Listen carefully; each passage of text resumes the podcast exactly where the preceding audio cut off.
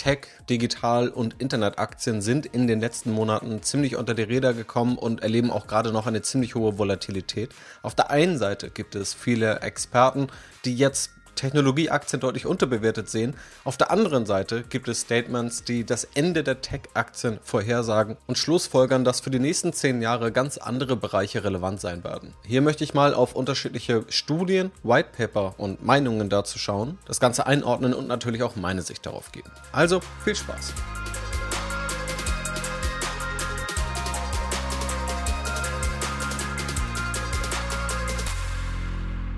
Hi und herzlich willkommen zum Podcast. Schön, dass du heute wieder mit dabei bist. Falls du neu mit dabei bist, ich bin Janis. Ich spreche über alle Themen, die dir dabei helfen sollen, langfristig erfolgreich zu investieren und einen hoffentlich etwas rationaleren Blick auch auf die Börse zu bekommen. Und heute geht es um das Thema der Tech-Aktien. Immer noch eines der Segmente, das wahrscheinlich am heißesten diskutiert wird an der Börse. Einerseits gibt es aber auch gerade sehr viele ziemlich positive Meinungen, andererseits auch ziemlich viele negative Meinungen. Ich sehe da sowohl Experten, die in diese Meinungen tendieren, aber auch viele Aktionen jetzt von Privatanlegern, die vielleicht auch aus entsprechenden Tech-Investments fliehen oder auch aus entsprechenden Fonds fliehen. Und da gibt es unterschiedliche Kandidaten, über die ich auch heute mal sprechen möchte. Es geht kurz um Frank Thelen und den Fonds 10x DNA, weil da zumindest in meiner Bubble aber auch ziemlich viel diskutiert wird, will ich da gar nicht so lange drauf rumreiten, sondern mal auf andere Studien gucken. Da gibt es zum Beispiel ein Research-Unternehmen, das von einem neuen makroökonomischen Superzyklus spricht wo dann Experten das Ende der Tech-Aktien ableiten. Oder es gibt eben ein White Paper von Bit Capital, ebenfalls Aufleger eines auch gerade in Deutschland ziemlich populären und gut gelaufenen Tech-Fonds, der jetzt allerdings auch ziemlich stark verloren und den Wert da teilweise halbiert hat. Da ist allerdings die These, auch zahlenseitig wird das Ganze da belegt, dass Technologie heute ziemlich günstig ist und nicht nur günstiger ist als vor ein oder zwei Jahren, sondern vielleicht sogar günstiger ist als noch vor vier Jahren, also vor diesen ganzen Pandemie-Effekten.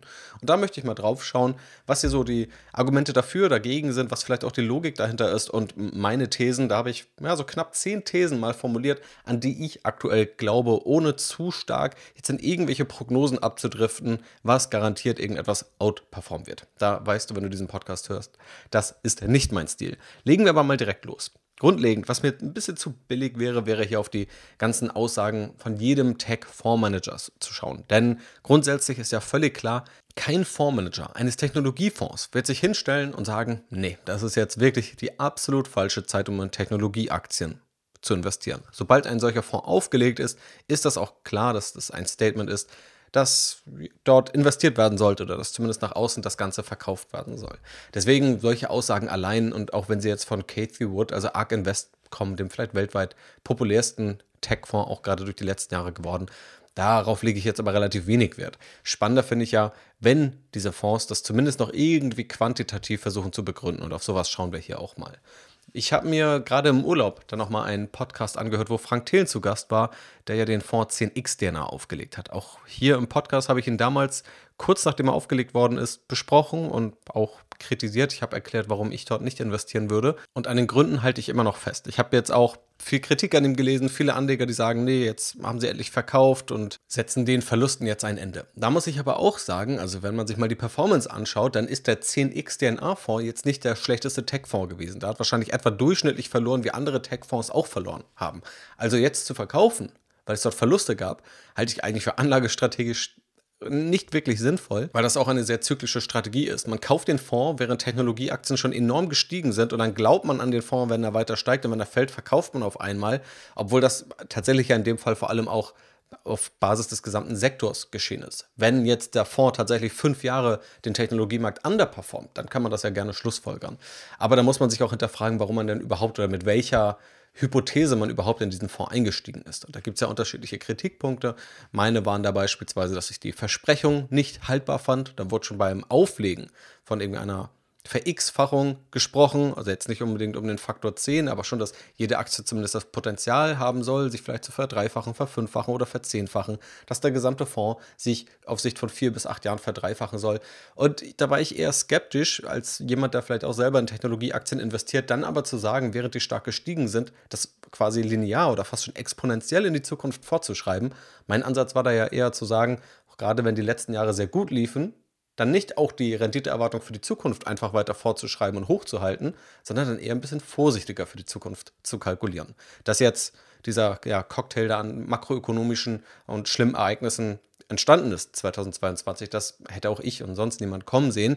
Aber prinzipiell hilft es manchmal da etwas vorsichtiger ranzugehen, auch wenn das natürlich keine Fonds verkauft. Und Frank Thelen sagt dann aber auch, dass er weiterhin eigentlich an alle Aktien glaubt, dass die Investmentthese noch intakt ist und ja, er quasi weiterhin optimistisch ist. Da kann man jetzt drüber streiten. Ich glaube, die ursprünglich gesetzten Ziele, die sind, da wird jetzt klarer, dass die nicht erreichbar sind. Ich hielt sie vorher auch schon für utopisch und jetzt werden sie ja noch utopischer. Prinzipiell jetzt aber zu sagen, dass vielleicht kurzfristig ein starker Gegenwind weht, aber ob jetzt wirklich für viele Tech-Aktien sich die Langfristperspektive geändert hat, das finde ich ist erstmal eine legitime Frage.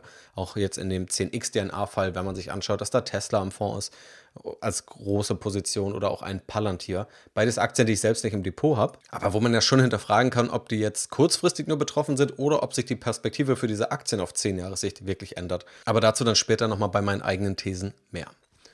Wenn wir noch mal etwas jetzt quantitativer waren, dann äh, bin ich auf die Schlagzeile aufmerksam geworden in einem YouTube-Video, das Ende der Tech-Aktien. Und dort wurde eine Studie besprochen mit dem Titel The New Macro Super Cycle und das Ganze stammt von TS Lombard, ein Research-Unternehmen aus den USA, schauen vor allem auf makroökonomische Zusammenhänge, relativ ausführlich, unterschiedliche Statistiken werden dort aneinandergereiht.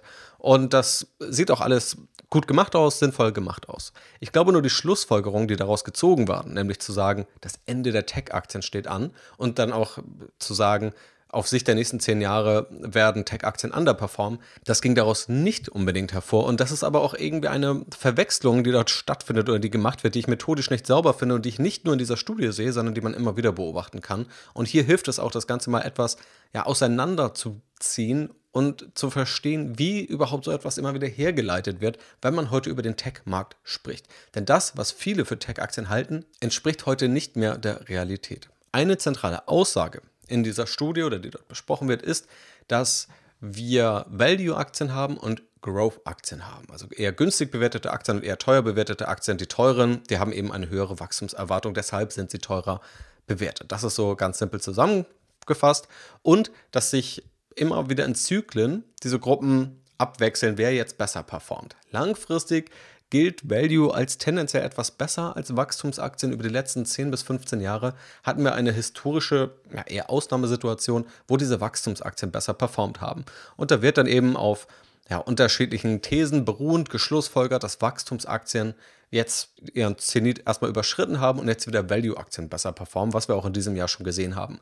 Auch die Fragestellung, ob Value Investing tot ist, habe ich schon mal hier im Podcast besprochen, muss vor ein bis zwei Jahren gewesen sein. Also auch jetzt, bevor das Thema so im Hype war, konnte man auch schon über Value-Aktien sprechen und dort gewisse Chancen erkennen. Und diese These die kann man, glaube ich, erstmal vertreten, dass man sagt, vielleicht werden jetzt eher Value-Aktien besser abschneiden als Wachstumsaktien. Und daraus wurde dann geschlussfolgert, naja, dann kann man jetzt eben nicht mehr in Technologie investieren, dann bedeutet das, Technologie äh, performt auch schlechter.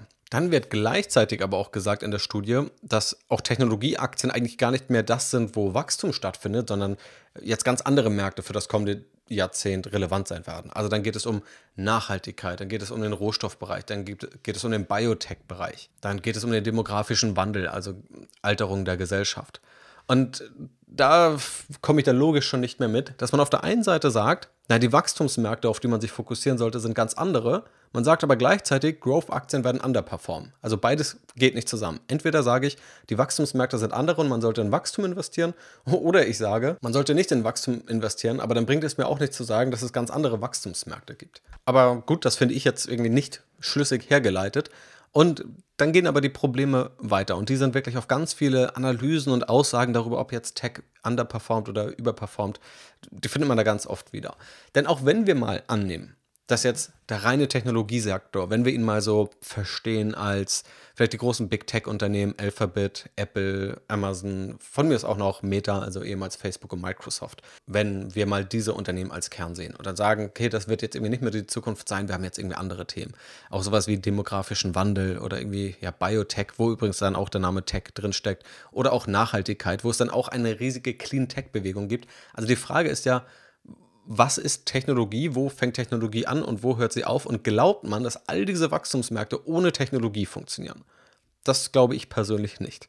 Und letztendlich gibt es ja immer Technologie, die auch eingesetzt wird und die modernste Technologie, die wandelt sich auch. Also wenn man vor, ich weiß nicht, 100 Jahren gesagt hätte, man investiert in Technologie. Dann wäre man vielleicht auch in irgendwelche Ölunternehmen gegangen, weil das damals die neueste Technologie war. Oder dann kam irgendwann Airlines oder dann kam irgendwann Eisenbahn. Also oder generell die ganze Revolution rund um die Dampfmaschine. Das waren ja damals alles moderne Technologien. Da wird ja heute niemand mehr drüber sprechen. Und heute gibt es eben andere Technologien, die dann immer weiter, nicht alle Technologien, aber viele Technologien werden dann letztendlich von Unternehmen flächendeckend adaptiert und sind dann irgendwann für uns normal. Und dann gibt es neue Technologien. Also grundsätzlich, dieser Begriff Technologie, der wandelt sich ja ohnehin ständig. Und wenn wir jetzt aber über diese erwähnten Big Tech-Unternehmen sprechen oder das, was wir gerade als Technologie verstanden haben, vor allem auch Internet- und Digitalunternehmen, dann gibt es heute kaum ein Unternehmen, das jetzt ohne Themen wie KI auskommt, ohne Daten zu sammeln und irgendwie Daten klug zu analysieren und kaum Unternehmen, die irgendwie ohne Internet relevante Strategie auskommen. Also überall ist das ja auch im Kern dieser neuen Wachstumsmärkte verankert. Deswegen finde ich das immer enorm schwammig, wenn von Technologie als solches gesprochen wird. Also Technologie wird nicht weggehen, Technologie wird bleiben. Internet und Digitales wird nicht weggehen, wird bleiben. Und im Grunde egal, über welchen Wachstumsmarkt man spricht. Vielleicht mal Rohstoffe ausgenommen, da wird das vielleicht weniger der Fall sein. Aber fast überall sonst wird man auch über Technologie und auch Digitalstrategien oder Digitalthemen sprechen und denken müssen. Und auch wenn es jetzt Unternehmen gibt, die sich dem Thema Nachhaltigkeit widmen, dann werden die wahrscheinlich eher ihre Server auf AWS von Amazon oder auf Azure von Microsoft aufsetzen und nicht unbedingt auf alten IBM-Maschinen. Also das Ganze weg und tot zu reden, das klappt in meinen Augen nicht. Soll erstmal noch nichts darüber sagen, ob man jetzt unbedingt voll in Tech gehen sollte äh, oder ob man das meiden sollte. Aber ich finde dieses Extrem, in das man dann tendiert und dieses abstrakte Reden über Begriffe, ohne mal zu definieren, was meint man jetzt eigentlich, das ja, verwässert die Diskussion total und erlaubt für mich irgendwie keine sinnvollen Schlussfolgerungen. Und selbst wenn wir jetzt mal sagen, ich habe vorhin mal IBM genannt, dann kann man ja immer noch darüber streiten, und das ist eben dieser andere Punkt, reden wir jetzt bei Technologie eigentlich wirklich über Growth, also über Wachstumsaktien, über teuer bewertete Aktien. Natürlich gibt es einige Aktien, die immer noch enorm teuer bewertet sind. Das ist ein Cloudflare, CrowdStrike, ein Datadog, ein Snowflake. Aktien, die ein Kursumsatzverhältnis von 20 oder mehr haben. Keine Frage, enorm teuer bewertet und finde ich auch immer noch hoch bewertet, auch wenn die Zahlen dahinter natürlich ziemlich stark aussehen. Es gibt aber auch ganz andere Technologieunternehmen, die im Kern immer noch eine Technologie haben. Dazu kann man von mir aus IBM oder Intel zählen. Natürlich sind das gerade nicht die Marktführer in ihrem Segment, aber auch Intel ist gerade eben enorm günstig bewertet, immer noch in der Halbleiterindustrie verankert, also eine Industrie, die irgendwie auch zukunftsgerichtet ist, die man in Zukunft brauchen wird. Und natürlich kann man aber darüber streiten, ob Intel der Player wird, der das Ganze in Zukunft gestalten wird. Aber was hier schon klar wird an diesen Unternehmen, diese sind teilweise mit KGVs unter 10 bewertet, dass wir hier definitiv von Value sprechen, teilweise von Deep Value, also optisch sehr günstig bewerteten Unternehmen. Und selbst wenn wir jetzt mal nicht die Unternehmen nehmen, wo wir sagen würden, okay, die sind jetzt irgendwie auch nicht mehr unbedingt am Zahn der Zeit, sondern einfach mal ein Unternehmen wie Alphabet, den Google-Mutterkonzern und auf der anderen Seite ein Konsumgüterunternehmen, wo man sagen würde, das ist vielleicht die, der klassischen Value-Ecke zuzuordnen, da investiert Warren Buffett gerne, Coca-Cola. Dann liegt Coca-Cola bei einem Kursgewinnverhältnis von 27 und Alphabet bei einem Kursgewinnverhältnis auf Basis der erwarteten 12 Monatsgewinne von 21. Das heißt, Alphabet ist etwa ein Viertel günstiger bewertet. Demnach müsste man Alphabet, ein Tech-Unternehmen, eher in die Value-Ecke einordnen und Coca-Cola eher in die Growth-Ecke. Klar, beide liegen hier noch irgendwo in einem gewissen Korridor zusammen, aber in der Tendenz wäre das so. Das heißt, Technologie gleichzusetzen mit Growth und Wachstum greift auch ziemlich kurz. Wenn ich in einzelne Aktien investiere, dann kann ich mir auch Value-Aktien aus dem Tech-Segment raussuchen. Und wenn ich dann glaube, Value-Aktien sind über die nächsten zehn Jahre besser als Tech-Aktien, äh, als äh, Wachstumsaktien, jetzt fange ich schon selber mit der Verwechslung an, dann ist das völlig legitim und dann kann ich das mit Tech-Aktien umsetzen. Also Tech-Aktien sind heute sowohl Value als auch Growth. Was man schon zugestehen muss, ist, dass in der Tendenz natürlich auch Technologieaktien immer noch etwas teurer bewertet sind. Schaut man sich mal den MSCI World Information Technology an, auch kein vollumfassender Technologieindex, sondern Informations- Technologie, also ist hier auch nochmal eine wichtige Unterscheidung. Da liegen wir hier bei einem erwarteten KGV von 21 im Gesamtmarkt bei 15. Also hier muss man sagen, ist Technologie im Durchschnitt etwas teurer bewertet, aber innerhalb dieses Technologiesektors gibt es tatsächlich immer noch eine ziemlich breite Spreizung. Und heute, das gab es auch vor wenigen Jahren weniger, tatsächlich auch Value-Aktien aus dem Tech-Sektor. Um hier auch mal einige zu nennen, die tatsächlich Kurs-Gewinn-Verhältnisse von vielleicht 20 oder 25 haben auf Basis der erwarteten Gewinne. Alphabet Meta, Zoom, HelloFresh, kann man darüber streiten, ob das ein Tech-Unternehmen ist. Sie selbst sehen sich so. Äh, ich würde mal so mittel sagen. Dann haben wir noch About You im E-Commerce-Bereich, Netflix oder PayPal. Das sind natürlich keine Anlageempfehlungen, sollen nur zeigen, dass es durchaus einige auch sehr namhafte Unternehmen gibt, die heute auf durchschnittlichen oder nur noch leicht überdurchschnittlichen Bewertungsniveaus notieren. Und damit können wir auch mal zu dem White Paper kommen von BitCapital. Hier wird nämlich ganz stark die These vertreten, dass eigentlich die Digital- oder Internetunternehmen, die Tech-Unternehmen viel günstiger sind und eigentlich auch zu günstig sind. Und das wird auch anhand von Bewertungsniveaus verargumentiert. Der Titel von diesem White Paper lautet Paradigmenwechsel oder Übertreibung Bewertungsniveaus von Internetaktien nach der Kurskorrektur. Dort wurde sich ein anderer Index geschnappt und zwar der Nasdaq Internet Index. Darin sind Unternehmen enthalten, die Internet-related Services anbieten, also irgendwelche Dinge, Services, Produkte, die mit dem Internet zu tun haben. Dort haben sie sich das Enterprise Value zu Umsatzverhältnis angeschaut. Das ist ziemlich ähnlich zum Kursumsatzverhältnis, also man nimmt den Börsenwert und setzt ihn ins Verhältnis zum Jahresumsatz. Der Enterprise Value ist quasi eine leicht modifizierte Variante der klassischen Marktkapitalisierung, wo letztendlich noch vorhandenes Vermögen und Schulden draufgerechnet bzw. abgezogen werden. Kann ich auch gerne mal im Podcast drüber sprechen. Dieses Verhältnis liegt demnach bei 2,8 und dann haben sie es mit anderen Sektoren verglichen, beispielsweise Konsumgütern. Da liegt das Verhältnis dann bei 1,8 oder auch mal bei 2,2, je nachdem welchen Sektor man nimmt. Der Industrie- und Rohstoffbereich liegt etwa bei 2,1. Der Versorgungssektor, also auch viele Energieunternehmen, liegen dabei knapp 5. Dann werden die gemittelten Wachstumsraten über drei Jahre daneben gelegt. Über drei Jahre deshalb, um mögliche Pandemieeffekte rauszurechnen, also von 2019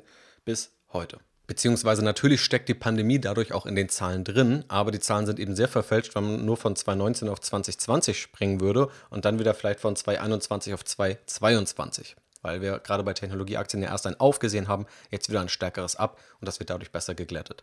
Dann haben wir in dem Internetsektor ein Wachstum von 94,6 Prozent über drei Jahre. Und alle anderen Sektoren liegen entweder bei 0 Prozent bis maximal 23 Prozent. Einerseits ist also die Schlussfolgerung, dass diese Internetaktien nur etwas teurer bewertet sind als der restliche Markt, aber ein viel höheres Umsatzwachstum hat und dieses Wachstum, diese höhere Bewertung mehr als rechtfertigt. Dann wird auch gesagt, dass dieses Bewertungsmultiple in der Vergangenheit nur sehr selten so niedrig war, und zwar nur dreimal in den letzten 20 Jahren. Einmal zur Dotcom-Blase, das war die Jahrtausendwende etwa vor 20 Jahren, dann zur Finanzkrise 2008 und in der Euro-Krise von 2012. Und ich glaube, hier ist prinzipiell nicht viel dagegen einzuwenden. Ich gehe mal davon aus, dass es alles gewissenhaft und richtig berechnet wurde, dass die Vergleiche hier auch stimmen. Und demnach kann man, glaube ich, festhalten, sind Internetaktien hier statistisch relativ günstig bewertet.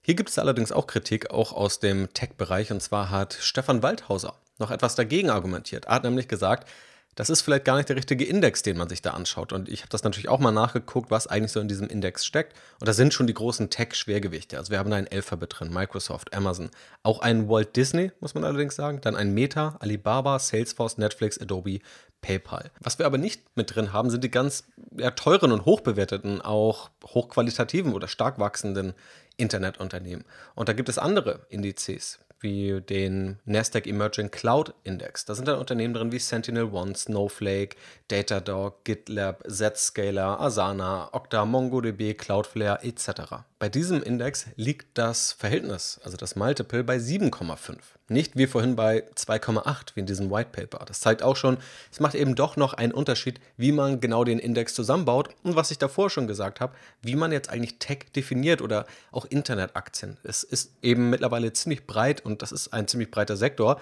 der auch quasi überall Fuß fasst. Also wenn wir auch sagen, Internet-related Services, also irgendwas mit dem Internet verbundenen, dann inkludiert das ja schon ziemlich viel, da fast jedes Unternehmen irgendwie heute auch eine digital- und internetbasierte Strategie braucht.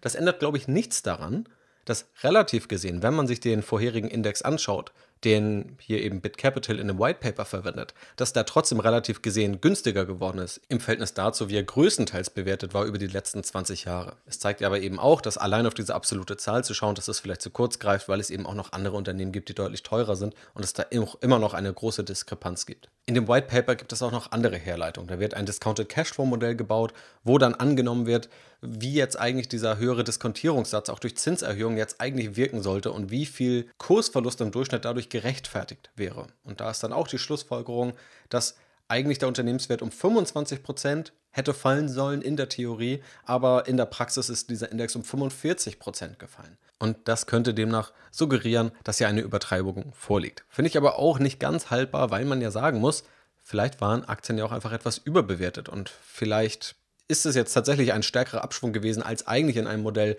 richtig gewesen wäre. Aber es ist eben nicht gesagt, dass der Ausgangspunkt fair bewertet war. Wenn wir vielleicht eine Überbewertung von 40% hatten und jetzt fallen die Kurse um 45%, dann liegen wir jetzt etwa beim fairen Wert, vielleicht knapp darunter, selbst wenn ein Modell sagt, man hätte nur 25% fallen sollen. Aber das sind eben auch so Schwachstellen, die einige Modelle haben, nur um das hier einzuordnen. Das sind also insgesamt unterschiedliche, teilweise auch etwas konträre Sichtweisen darauf. Und was macht man jetzt daraus? Was sind auch meine Thesen, wie ich jetzt aus dieser Recherche gehe oder wie auch ich insgesamt auf den Markt schaue oder einfach mein persönliches Depot führe, ohne hell sehen zu können, wo ich glaube, das sind Thesen, mit denen ich nach vorne gerichtet arbeiten kann.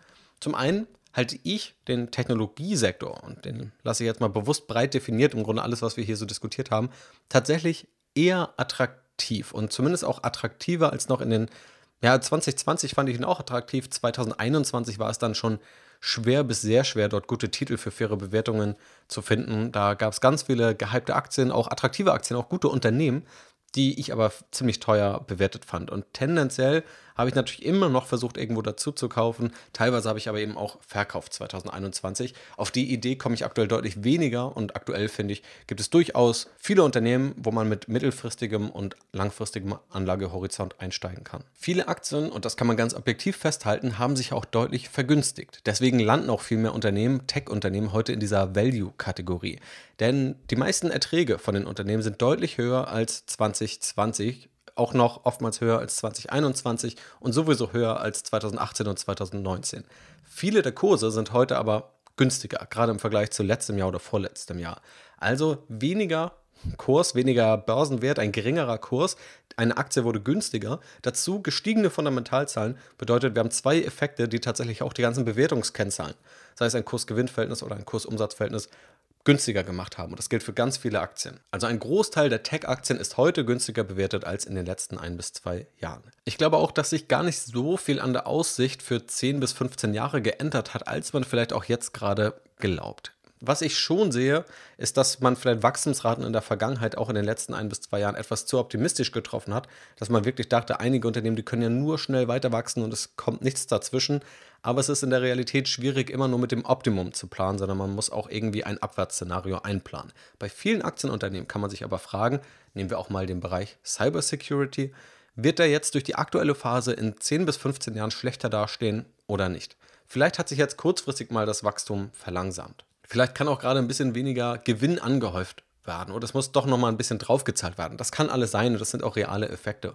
Aber ich glaube, man darf diese Langfristperspektive nicht überschätzen, den die aktuelle Phase hat, gerade für viele Technologieunternehmen. Dabei trifft es einige Unternehmen stärker als andere, gerade wenn man jetzt hochdefizitäre Unternehmen hat, wo man vielleicht noch ja, in den letzten Jahren gesagt hätte, naja, ist ja egal, wenn sie Verluste machen, sie wachsen schnell und Geld kann man sich eh gerade günstig besorgen, dann galt das, aber das wird jetzt natürlich immer schwieriger.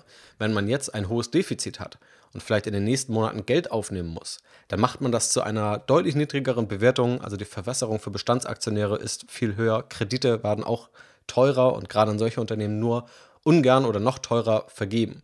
Und das bedeutet dann in der Regel auch, dass Gewinne viel weiter in der Zukunft stattfinden. Also es dauert noch länger, bis die Gewinne erwirtschaftet werden. Und auch hier werden diese Gewinne dann stärker abdiskontiert bei einem höheren Zinssatz. Geht quasi alles auf dieses Discounted Cashflow Modell zurück, wonach wir eben sagen, am liebsten haben wir einen Gewinn von einer Million Euro als Beispiel heute. Und wenn wir diesen Gewinn von einer Million Euro erst in 10, 20, 30 Jahren haben, dann ist da für uns auf heutige Sicht gerechnet viel weniger wert. Wir würden vielleicht nur beispielsweise heute 400.000 Euro zahlen, damit wir einen Gewinn von einer Million Euro in 30 Jahren bekommen. Ich würde immer noch sagen, dass es dann trotzdem auch interessant sein kann, auch in defizitäre Unternehmen zu investieren, wenn das Wachstum und das Geschäftsmodell prinzipiell stimmt und wenn man da vielleicht auch aktuell eine besonders günstige Bewertung hat. Nur dieses Risiko muss einem da definitiv bewusst sein. Wenn man jetzt auch sagt, man möchte weiter in Technologie und Digitalaktien investieren, weil es einem Spaß macht, weil man sich da vielleicht auch besser auskennt als in anderen Sektoren. So geht es mir persönlich.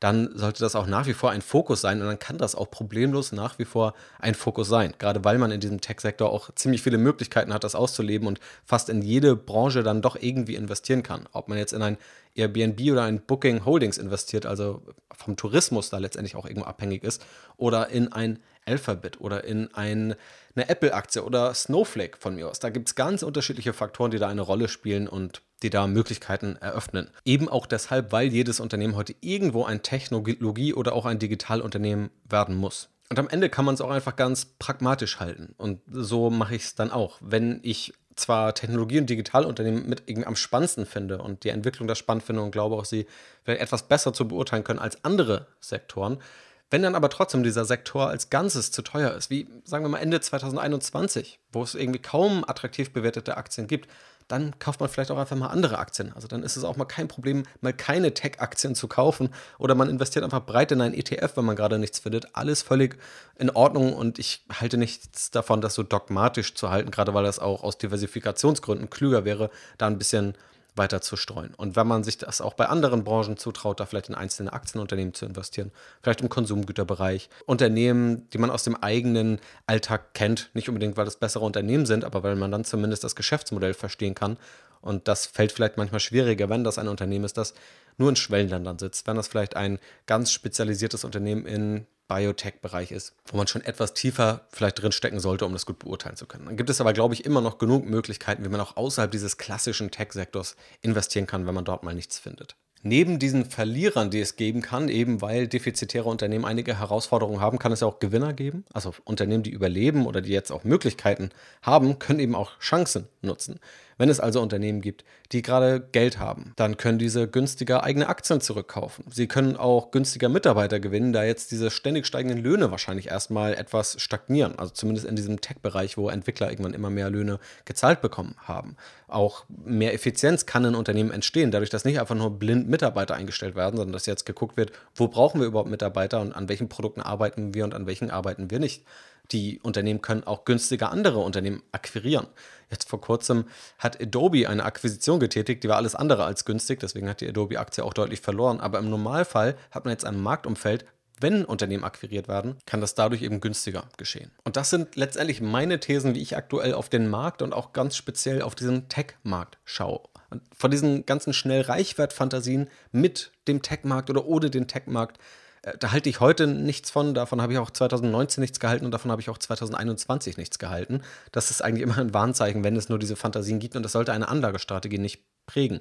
Es ist enorm schwer zu prognostizieren, welcher Sektor wann wie stark den anderen Sektor outperformen wird, ist auch meiner Erfahrung nach extrem stressig, wenn man seine Anlagestrategie immer darauf auslegt und das immer irgendwie umbauen will. Deswegen wäre mein Tipp da eine eher etwas zeitlosere Anlagestrategie, die aber auch definitiv Tech-Aktien umfassen sollte und vielleicht auch etwas überproportional, wenn man da eher Chancen sieht dass man auch in diese Extreme verfällt und dann auch Vergleiche mit der Dotcom-Blase, die halte ich mal für übertrieben, da wir sagen müssen, wir haben heute einen ziemlich gefestigten Sektor, einen großen Teilen auch profitablen Sektor, der noch weit günstiger bewertet ist als Unternehmen damals zur Dotcom-Blase und auch diese ja, überbordende Euphorie. In Teilen hat man die bestimmt auch 2021 gesehen, aber die sehe ich aktuell zumindest nicht mehr und das ist eher ein besseres Zeichen für Technologieaktien. Wenn ich also eh mal vorhatte, in Technologieaktien zu investieren, würde ich es eher heute machen als noch vor einem Jahr. Dass die Anlegerpsychologie das Ganze eher umdreht. Das sehen wir dann natürlich leider auch eher in der Realität. Tendenziell bleibe ich also optimistisch, würde ich zusammenfassen, mittel- und langfristig optimistisch. Ich habe keine Ahnung, ob wir in den nächsten Monaten